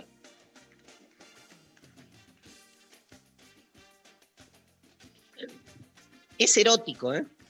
La idea de la cuñada en el terreno es como. Es un problema más que erótico. Bueno, ¿est- ¿estás preparado para el consultorio? Sí. Ok, vamos con las preguntas o audios. María decide, ¿eh? María María. Pregunta para el telemédico por WhatsApp, nos mandan, estaba saliendo frecuentemente con Chongo, mucho amor y charla de por medio, se fue al sur, le pasé el número de amiga, entre comillas, que vivía en el sur, amiga me cuenta ayer que garcharon, ¿qué hago? Es una pelotuda. Lisa y llanamente una pelotuda. ¿Cómo Pero le va a pasar? Ah, ella, no, no la amiga. Pasarle el número. Perdón. ah. pasarle el número? No se pasa el número del chongo. A mí me pasó que pasé el número a mi hermano. Yo y mi cuñada es mi enemiga. No pasen el número. No pasen números. No se pasa el número del chongo. Pero o le- se pasa un número mal. Se pasa un número mal. si un ya si el vínculo es de chongo, entonces está habilitado el chongueo con cualquiera. Porque, Pero no con tu amiga. por- sí, porque ser chongo no implica un, un La acuerdo. amiga Para mí, quiere culiar con ella. Quiere Ah. culiar con ella. En Y lo realidad ridículo. Lo que la erotiza es imaginar a la amiga ensartada por el chongo. Ensártate a tu amiga, amiga. Esta semana que viene, amiga, ensártate a tu amiga, ensártate a tu amiga, amiga, amiga, ensártate a tu amiga, amiga, amiga, ensártate a tu amiga. la re rapearon y yo estaba pensando una versión más Eladia Blasquez, como ensártate a tu amiga. na, na, na". El telemédico es joven como yo. Tengo un CD, tengo un CD con el tema Ensártate a tu amiga en 12 ritmos distintos. Ah, Rap, salsa, ensártate a tu amiga, ensártate a tu amiga. Eh, Ese es, eh, ¿qué, ¿qué ritmo sería? Porque yo todavía, yo hago el ritmo pero no sé qué ponerle de título. Eso pasa. Yo no sé los ritmos musicales para mi CD. Ok, vamos a contratarte un productor musical. Bizarrap. Llame Bizarrap. Oh, sí, sí. ¿Qué ponen?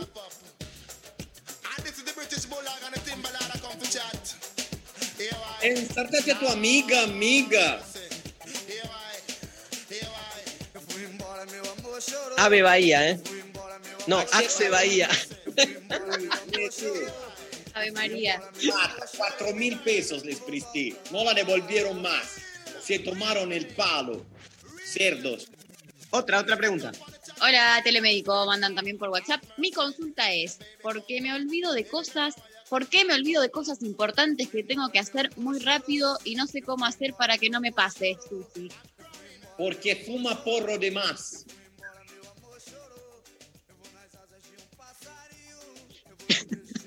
La cantidad de porro que se fuma por día no puede ser más gorda que el dedo índice. Si el porro de- es más gordo que el dedo índice, se olvida uno la cosa. El porro tiene que ser más fino que el dedo índice. ¿Es igual cualquier tipo de, de porro? Sí, prefiero indica. O sativa. Pero está caro. Los dealers están en pedo. 1400, 1200 pesos el gramo. Pero ¿qué vida tenés-? Tenés mal el contacto. ¿Qué contacto tienes tú? Eh, hay más mensajes, ¿eh? A ver, un segundito que se me Ah, queda. bueno, pero ¿qué? Tira la punta, hija de puta, tira la punta. Hija de puta, no te vayas, tira la punta. Pero, esperá, ¿cómo sabés que es el porro telemédico? Por ahí la chica... gente piensa que fumar porro, que se ha puesto de moda, no pasa nada. Te olvidas de todo, de repente te quedas una hora mirándote la mano y cuando te quieres dar cuenta tu cuñada se fue al terreno de al lado. donde están las plantas de porro, obvio. Claro. Otro mensaje. Cuida- lo siguiente, ¿eh? Hay que cuidar Eh, muy ¿qué? bien las plantas de porro. ¿Está qué? Ay, Es difícil cuidar la planta de porro Sí. porque es una planta muy pejera. Hay que ponerle sustrato, sacar esto. Y ponen, por ejemplo, en el barrio, usted tiene una planta, ¿eh? Es una planta que va a ser buena. Usted tiene una planta. Si uno a cinco casas tiene planta macho, te poliniza, te culea tu planta y no sirve más. El, el macho porro es muy malo porque te culea la planta de toda la manzana.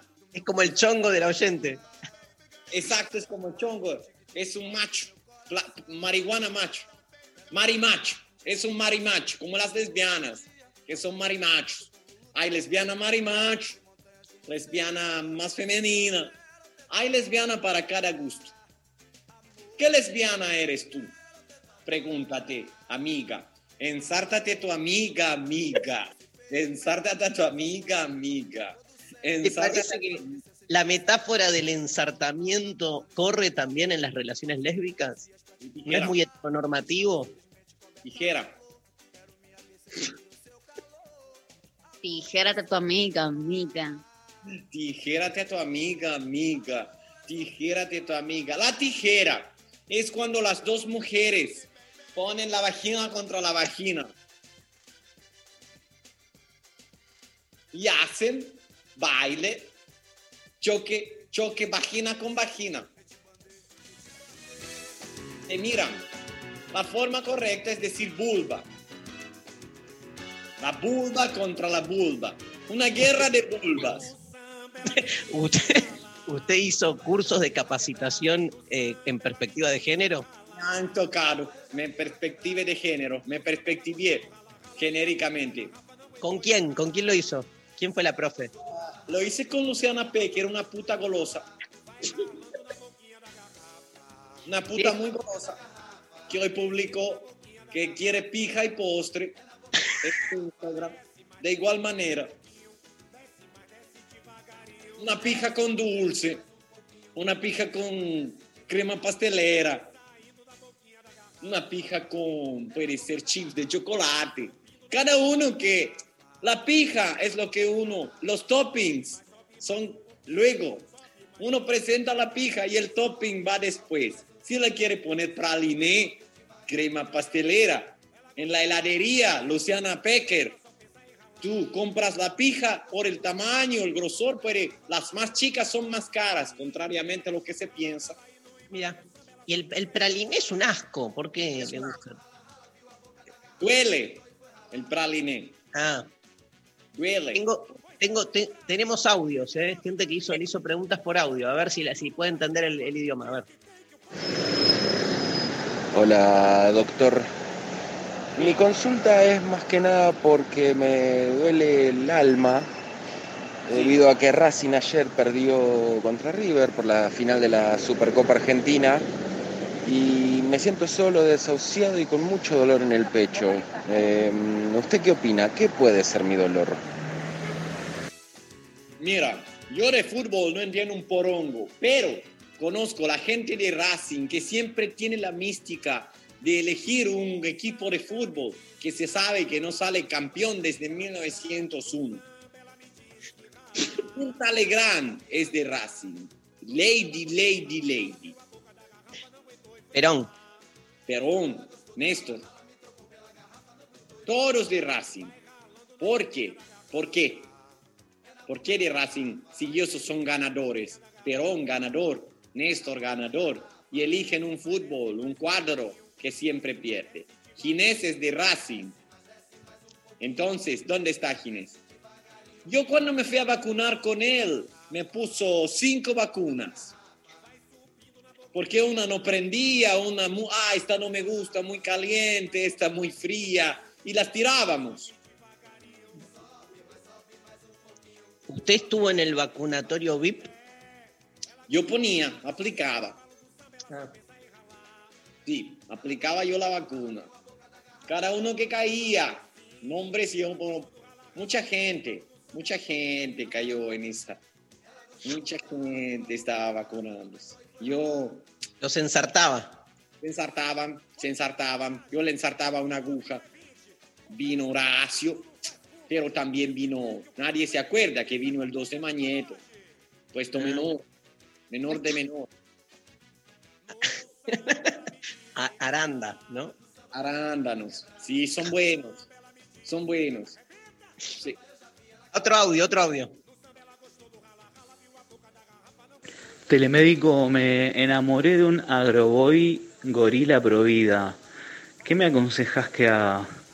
Culéalo, fuerte. Culéalo, culéalo. ¿Qué, qué significa? Culéalo. Eh, a ver, uno puede comenzar eh, un, un vínculo amoroso, sexual, sexoafectivo, corporal, eh, sin reconocer, digamos, la ideología, el posicionamiento de la persona. Eso es cosa del pasado. Sí, ahora si algo te calienta, lo culeas, porque ya no hay rumbo posible. Solamente nos queda eso, el paradigma de culea a tu cuñada. ¿Ok? Pero le Sí. pregunto, Sí. ¿es, ¿es posible, o sea, después de ese primer vínculo, de ese momento de, placer mutuo, ¿es posible sostener una relación con alguien tan otro a uno, como plantea acá el joven en la pregunta? Sí. Eh, estar con alguien que es parecido a uno es insoportable. Insoportable. No se soporta más. Tienen que estar con gente diferente. Y, insisto, tienen que primero eligen la verga y luego el topping en heladería Luciana Pecker. Por ejemplo, salsa de chocolate hay, salsa de charlotte hay, salsa dulce de leche. Se presenta la verga y alrededor se le pone el topping que uno quiere. Se le puede poner abacaxi, rodajas. Sí. Topping, topping da pito al revés, ¿yo? Pinto. Sí, sí, sí. Exacto. Exactamente. Exactamente. Bien, última pregunta y lo dejamos libre, telemédico. Bueno. Nos mandan por WhatsApp. Estoy recién operada, me saqué tetas. Quiero saber qué me aconseja el telemédico. Bueno, yo diría, a ver, ¿qué es lo que la pregunta sobre qué es lo que han hecho con lo que te han sacado? Porque hay mucha gente que está comerciando eso para cremas hidratantes. Yo diría que te saques los puntos sola. Usted, usted aconseja, por ejemplo, vio que hay madres que cuando tienen eh, hijos eh, se comen la placenta, por ejemplo. ¿Usted aconseja esas prácticas? Muy bueno, muy bueno.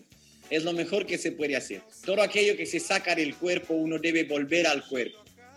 Todo debe volver al cuerpo. Es un fluido constante. Lluvia El- dorada, sí. Se hace. ¿El semen, usted lo, lo, lo receta? Buenísimo para la acidez.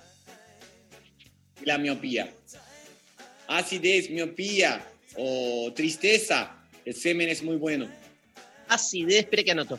Miopía y tristeza. y tristeza. Y algunas cosas, no todas, algunas cosas de dolor de articulaciones son buenas. Pero ahí tengo que ir yo, tengo que poner semen sobre la articulación. ¿Y no nos, nos puede vender un poco de su semen? ¿Lo está Eh, vendiendo? Sí, no tengo problema. Va congelado en cubetera, en bolsa con hielo seco. Hielo seco se cobra aparte. Pero no es bueno el hielo seco. Pero Hace el- un- pero es tóxico. Yo me lo comí un día. Y ahí está, ahí se entiende todo. Pero escúcheme, ¿el semen solo el suyo? O, o cualquier. No, no, no. Yo no confío en ningún otro semen hoy día. Tiene que ser sí o sí el mío. Ok. Bueno, ¿la pasó bien en este rato? Increíble, gracias. Después, pásenos el CBU, digo, para. Te lo paso a Miki. Te lo voy a pasar a Miki. Miki. Tú léate a tu amiga, Miki. ¿Usted tiene contacto directo con la directora de la radio? Sí. ¿Es, es cierto que lo llama como para preguntarle cuando tiene dudas sobre Mira, algunas constantemente decisiones? consulta, constantemente consulta. Ay, me duele el pelo, la rapo. Me duele el diente, lo saco. Tengo un lunar adentro de la nariz, le doy vuelta a la nariz. Y escúcheme, y cuando tiene que tomar decisiones así de, por ejemplo, de programación, Consulta todo. Vamos a cambiar todos los horarios, sí, de todos, de todos. Los de la mañana van a pasar a la tarde, los de la tarde a la mañana. Estamos pensando, y yo tiré, li- tiré los, eh, unas piedras que yo leo, unos cálculos. Yo leo cálculos de la vesícula. De, mi- de un tío mío. Tienen poderes. Los tiro, los cálculos de la vesícula sobre la mesa. Y yo ahí me doy cuenta de todo. bueno, gracias, telemédico. Nos vemos el viernes que viene, ¿eh? Besito, Este, no-. ¿Qué?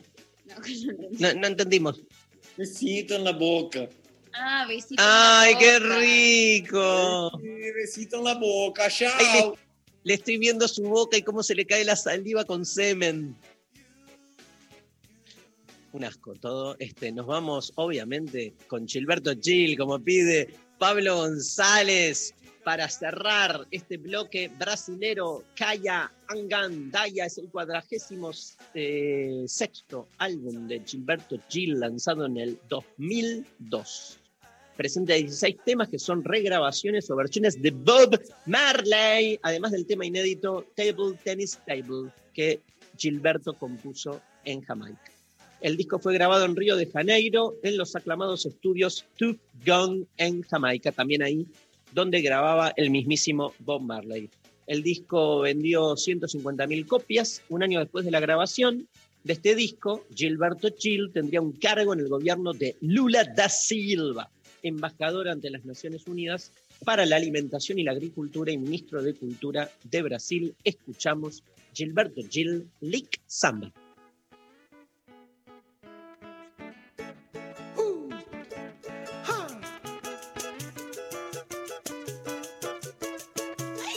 Hasta las 13 estás escuchando Lo Intempestivo. Con Darío Stanraiver Luciana Peca. y María Stanraiver. Lex samba, lex samba, lex samba. Oh, lex samba. Lex samba, lex samba, lex samba.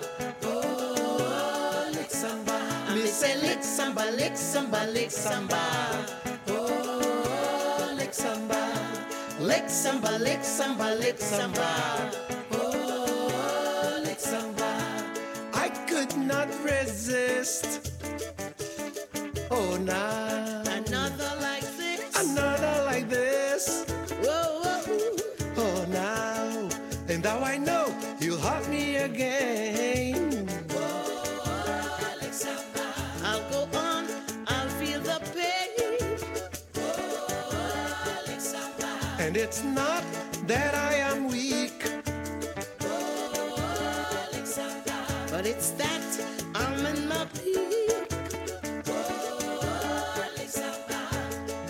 samba, lick samba, lick samba. Oh, lick samba. Me say lick samba, lick samba, lick samba.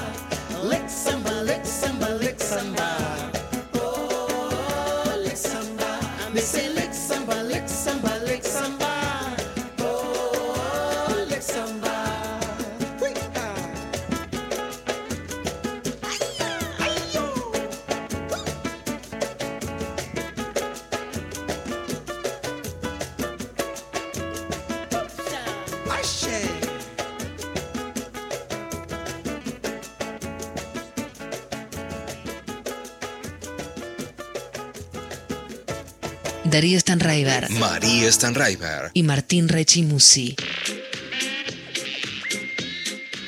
Ay, apareció Rechimusi ahí, muy bien. Apareció Rechimusi en la cortina. Em, hay un temazo de Queen que se llama Another One Bites the Dust, ¿no? Este, fue lanzada como simple en agosto de 1980. Increíble que pasó tanto tiempo. Yo tenía 12 años y forma parte del álbum The Game, que fue el primero, el, más famoso, ¿no? el que rompió todo, de Queen. Este Funky se convirtió rápidamente en el éxito más grande de la, de la banda, con ventas internacionales de casi 7 millones de copias. Eh, nace de un demo hecho por una zapadita de John Deacon, bajista, el bajista donde interpretaba todos los instrumentos, bajo, piano, caja de ritmo y la guitarra solista. Luego el baterista Roger Taylor añadió, un loop de batería y Brian May contribuyó con algunos efectos hechos con su guitarra y teclados. En un principio no iba a ser incluida en el álbum, increíble, ya que los integrantes de Queen no la consideraban lo suficientemente buena hasta que, ¿saben quién? Michael Jackson les dijo que estarían locos si no la hacían. El rey del pop no se equivocó y fue casi profético. La canción alcanzó el número uno del Billboard Hot 100, el primero que logró la banda, y este, el número dos en los charts de R&B y disco Top 100 en el Reino Unido. La canción además alcanzó el puesto número 7. Che, Rechi, ahí ha- había una cortinita con tu nombre recién. Ay. Te la perdiste, después te la pasamos. Pasa Se dice, dale, la pasamos todo el tiempo en loop. En loop. Darío Se dice Stanraiver que la- María Stanraiver. y Martín Rechimusi. Mira. ¿Escuchaste? Sí, muy bien. Se dice que la línea de bajo fue inspirada en la canción Good Times de Chic. De hecho, en una entrevista con la revista New Musical Express, el cofundador de Chic declaró el estilo de ese disco de la banda Queen viene bien porque el bajista Deacon estuvo grabando, bueno, nada, lo rebancaron. Los Ilya Kuriaki and the Valderrama los tienen, IKB, IKB. Hicieron su versión en 1997 para el disco tributo a Queen, los grandes del rock en español, del cual participaron también Soda Stereo, Fito, Terciopelados, Molotov y La Unión, entre otros. Escuchamos obviamente la versión de los Ilya Kuriaki and the Valderrama de este temazo de Queen, Another One Bites the Dust.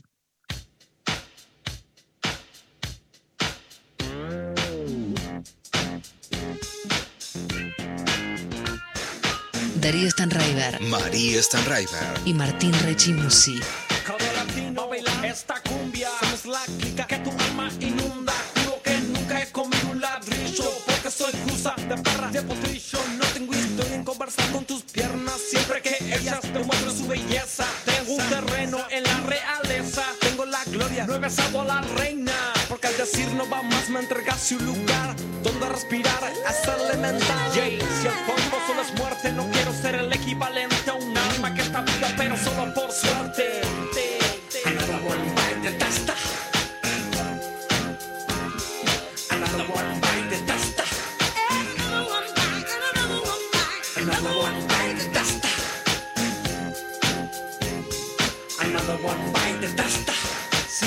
Caminando no me detengas No me interesa lo que quieras que sepas. Llevo toda la vida doblada de vidas partidas esperando el alba. Y nunca apareció el cielo, se cerraba. Cada vez que soñando mi gente era enterrada. Un ángel de luz me guía por el camino De no caer en el erróneo destino. Destruí el mito de que tú eras la reina Nos pido a ser esclavos de esa mierda nunca he comido un ladrillo. Soy la pared más mental que tú has visto. Nunca he sufrido algo de tu castigo. Puedo volar con solo con amigos Así soy yo, no le pido nada al olmo. Por eso te digo que otro muerde el polvo. Another one bite the dust Another one bite the dust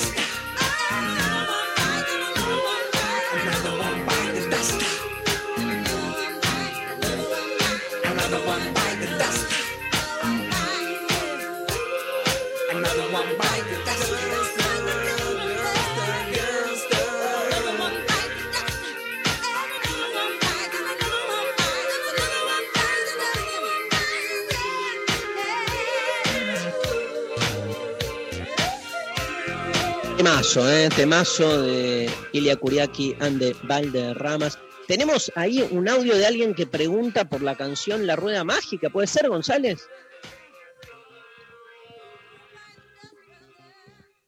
¿Cómo están, Intempes? Eh, quería preguntar, ya que este tema, La Rueda Mágica, es el favorito de Darío, ¿cómo interpreta él la frase, todos ya nos fuimos de aquí, todos ya nos fuimos de casa para tocar rock and roll? Me gustaría, ya que hubo alguna pregunta filosófica eh, y Rechi está como súper afilado, me gustaría, nada, preguntar eso. Un beso, un abrazo. Gracias por la pregunta. Rechi siempre está afilado. eh, y me encanta interpretar letras de canciones. Yo creo que en este caso es bien claro, ¿no? Este, el rock and roll es un movimiento de despojamiento del conservadorismo propio de lo que era el establishment norteamericano de los años 50. Un establishment no aristocrático, todo lo contrario, es la cultura de clase media, la cultura del Fordismo norteamericano, ¿no? Entonces, el rock and roll es una invitación a la ruta, ¿no? No te olvides que nace, digamos, en, en esa salida de las jóvenes generaciones de irse de su hogar para tocar rock and roll, que es como para también este, eh, rebelarse contra la normatividad impuesta de lo que era la vida normal, para esa medianía de los años 50. Años 50 que en Estados Unidos, donde surge el rock and roll, también tiene su explicación, no me pongo moralista en esto, venían de la guerra, ¿no? Entonces, siempre después de una guerra suele haber así como una especie de, de momento, de ciclo más este, propenso al orden, ¿no? Este, y no se olviden que los jóvenes del rock and roll son los jóvenes este, hijos de los veteranos de la guerra. ¿no? Este, ahí hay una relación directa. El rock and roll siempre, eh, entiendo yo, es una manera de irse de casa, pero con lo que implica el término morada, que etimológicamente se liga a moral, o sea, las costumbres propias. Este, es esa ruptura permanente que te la da la música, pero que es toda una ideología. Tal vez hoy el rock and roll, y por eso este, lo escuchamos ahí en la letra de Fito, este, perdió esa vocación ideológica y se quedó como un mero artificio, una mera estética, donde te dicen, este, todos ya nos vamos de acá, todos nos huimos de casa para tocar rock and roll y después a las 3 de la mañana volvés en un cabify a tu casa. ¿no? No, quedó hecho, digamos, un, un- un- símil, pero bueno, no es lo mismo irte a tocar rock and roll y volver a las 3 de la mañana que, eh, nada, ir a una marcha, sabemos con quiénes, a decir boludez. Eh, es- eso es todo. Este, Bueno, ¿Te gustó? me encanta. Quiero preguntarle algo a Martín Rechimusi para cuando termine de comer. ¿Puedo? Ya podés. ¿Cuál es la solución al problema de la justicia en la Argentina? Bueno. Eh, yo te diría, eh, hay un video que está dando vuelta que se llama eh, Cristina eh, declara frente a la causa, no me acuerdo cómo es el nombre de la causa ayer, cuando, en donde se... La del dólar futuro. Causa dólar futuro. Y ahí está toda la solución. Ahí está todo, dólar futuro. Cristina O sea, versus dólar futuro. Gristina, con G. Gristina para vos es como. Es la solución. Es, la que. Lo que nos pasa, lo que nos pasó al menos ayer, es que el tema judicial, la verdad que es un tema que es realmente muy complejo, porque en su ser encripta, digamos, ese imposible, ¿no? Ese, este, justamente, esa imposibilidad de suponer que existe algo como justo, ¿no? O la justicia en términos de reparaciones o equidad o lo que fuere, cuando en realidad bien sabemos que lo, más parecido a eso que se tiene es el ejercicio de la sujeción a derecho, ¿no? El derecho como este, un discurso eh, hegemónico, por supuesto, eh, y parecería que los hechos cuando acontecen y se salen de su curso natural, curso natural a su vez también disciplinado y construido por la lógica del derecho, aparece entonces la corrección desde la ley, ¿no es cierto? O desde el aplicar eso. Bueno, ese es el imposible, digamos, como a habitar, en, en- en- en la imposibilidad de suponer que hay algo efectivamente como justo. Lo que hay es Muy- Muy importante lo que decís, eh, Rechi, porque eh, es- está como tan instalado que la justicia y el derecho son lo mismo.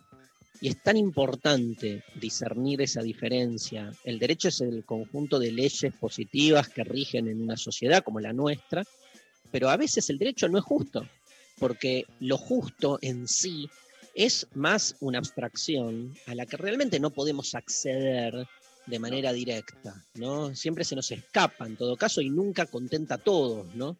Entonces, este, como dice Derrida, el derecho tiene que estar siempre deconstruyéndose para atender a la mayor justicia posible.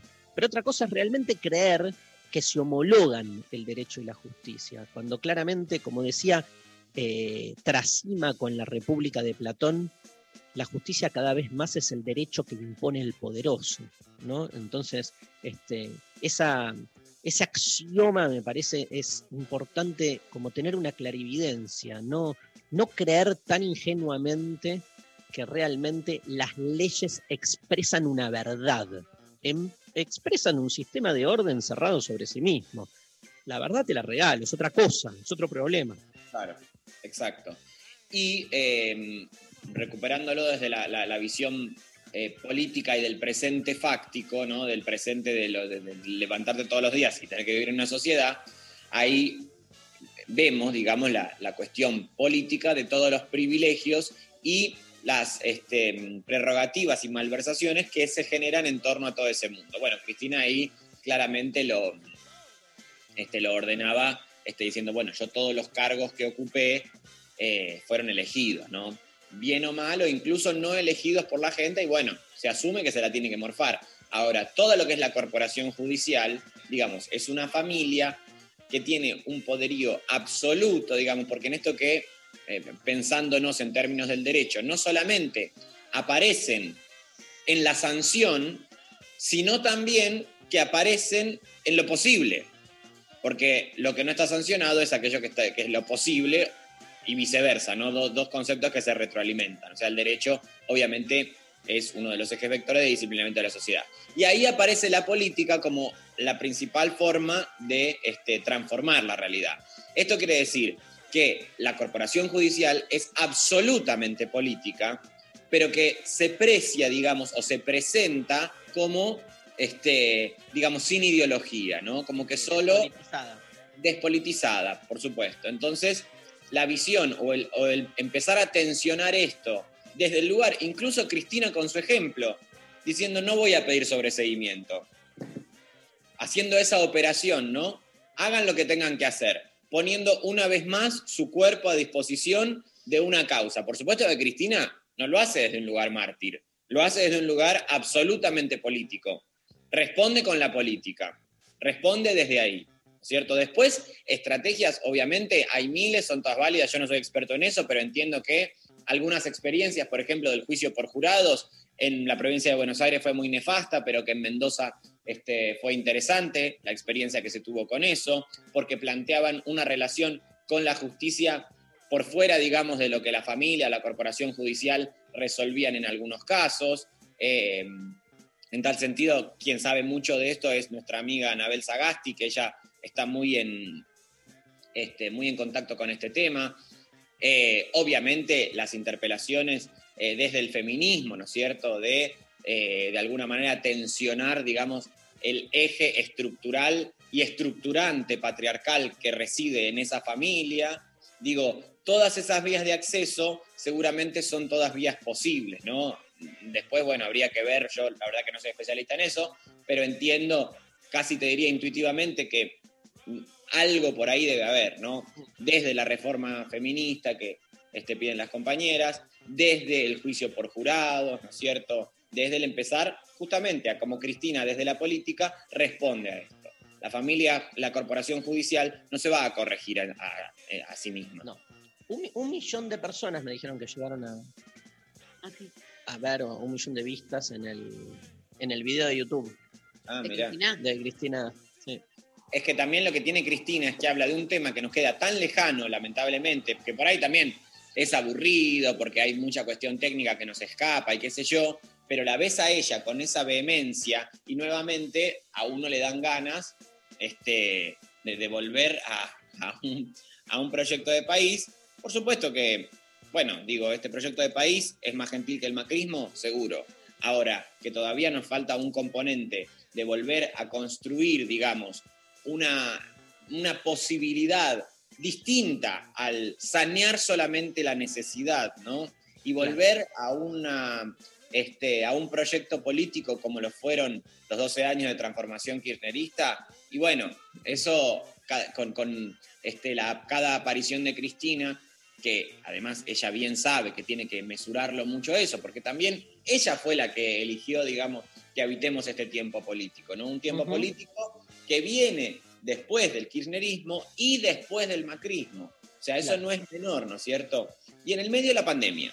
Por supuesto que también es muy complejo el contexto de la pandemia. Vos, Ahora vos- bien, con eso no se sutura el asunto, porque recordemos que en el 2003, cuando asume Néstor, no había ninguna sociedad este, tranquila, ni saldada, ni nada, sino que había una precariedad absoluta. O sea, entonces digo, bueno, para ordenarnos, digamos, respecto de las, las expectativas. Y en ese sentido, y con esto termino, digo, e- empezar a despertar de un año en donde quizás la, la- la pandemia nos puso en cama, ¿no? Empezar a despertar eh, pidiendo, interpelando, militando, tensionando al gobierno, incluso desde el propio espacio, contrariamente a lo que se piensa, es ayudarlo, porque al gobierno lo tensiona constantemente la derecha y los poderes fácticos. La tensión del campo popular lo que le da al gobierno es la posibilidad también de sentarse a dialogar con esos poderes diciendo yo también tengo esta tensión y también tengo esto que atender. Si eso no está, solamente el reclamo a atender es la tensión de los poderes fácticos. Entonces nosotros desde la militancia, desde el campo popular, desde las calles, cuando se puedan recuperar, desde ahí es que tenemos que tener un espíritu muy crítico y muy ambicioso. ¿Vos la conocés a Cristina? Sí. ¿Pero qué le dijiste? Eh, Cristina, ¿qué hace? Sí, Cristina, ¿qué hace? Eh, vieja. Sí, vieja. No, es una eh, su, su personalidad cuando estás hablando con ella. Te Pero. ¿cuántas veces, cuántas veces hablaste con ella? No, bueno, yo esta información no la puedo dar toda, Darío. Por favor. quiero- contame una escena donde. Hola, Cris. Ah, una escena hermosa, te cuento, que fue esta escena fantástica. No, no me acuerdo qué año, supongo que habrá sido 2015. Ah, eras Eh, un niñe. 2016, sí, claro. Y estábamos en un, en un encuentro que hace Cristina con artistas, seríamos, qué sé yo, 15, 20. Y entre ellos estaba Raúl Rizzo, que yo soy muy fan. Y de repente Cristina hace una pregunta y él, que es que va con su cuerpo y su alma, le empieza a hacer una pregunta a Cristina, se enoja tanto, pero ¿cómo puede ser que los poderes era un momento de hacerle preguntas a Cristina y se empieza a enojar tanto que se levanta y se va. De la pregunta de lo que se enojó Raúl. Nunca escuchó la respuesta. Bueno, Cristina, bueno, Raúl, tranquila. Se fue. Y ella agarró, obviamente, Cristina es especialista en todo, agarró lo que estaba diciendo Raúl y empezó como a contestarla. Pero Raúl nunca escuchó la respuesta, solo escuchó Muy su bueno. enojo. Muy bueno. Vayan mis respetos al señor Raúl Rizzo. Muy bueno. Bueno, María, ganadores. ¿De qué? Ah, no hubo sorteo. Ganar el gay. No ¿Qué? hubo nada. 18.000 cursos y no podemos ni sortear una cosa. La verdad que es una falta de respeto para Martín, que el día, es el único día de la semana que no se sortea, es el día que está él. Estás muy miserable este año, querido. La verdad es que vos podrías también dar entradas para tu espectáculo. No, está agotadísimo. Está bien, sí, podemos. Para Podemos. abril. La semana que Sí, bueno, para abril. Pero la semana que viene podemos hacer una sorteica. Dale. Mira cómo le dice que entra, ¿eh? Después no quiere entregar, a Sofi Corner no me quería dar y ahora mira, ¿eh? ¿Por qué hablamos todos como el personaje de Capuzotto? Bueno. Que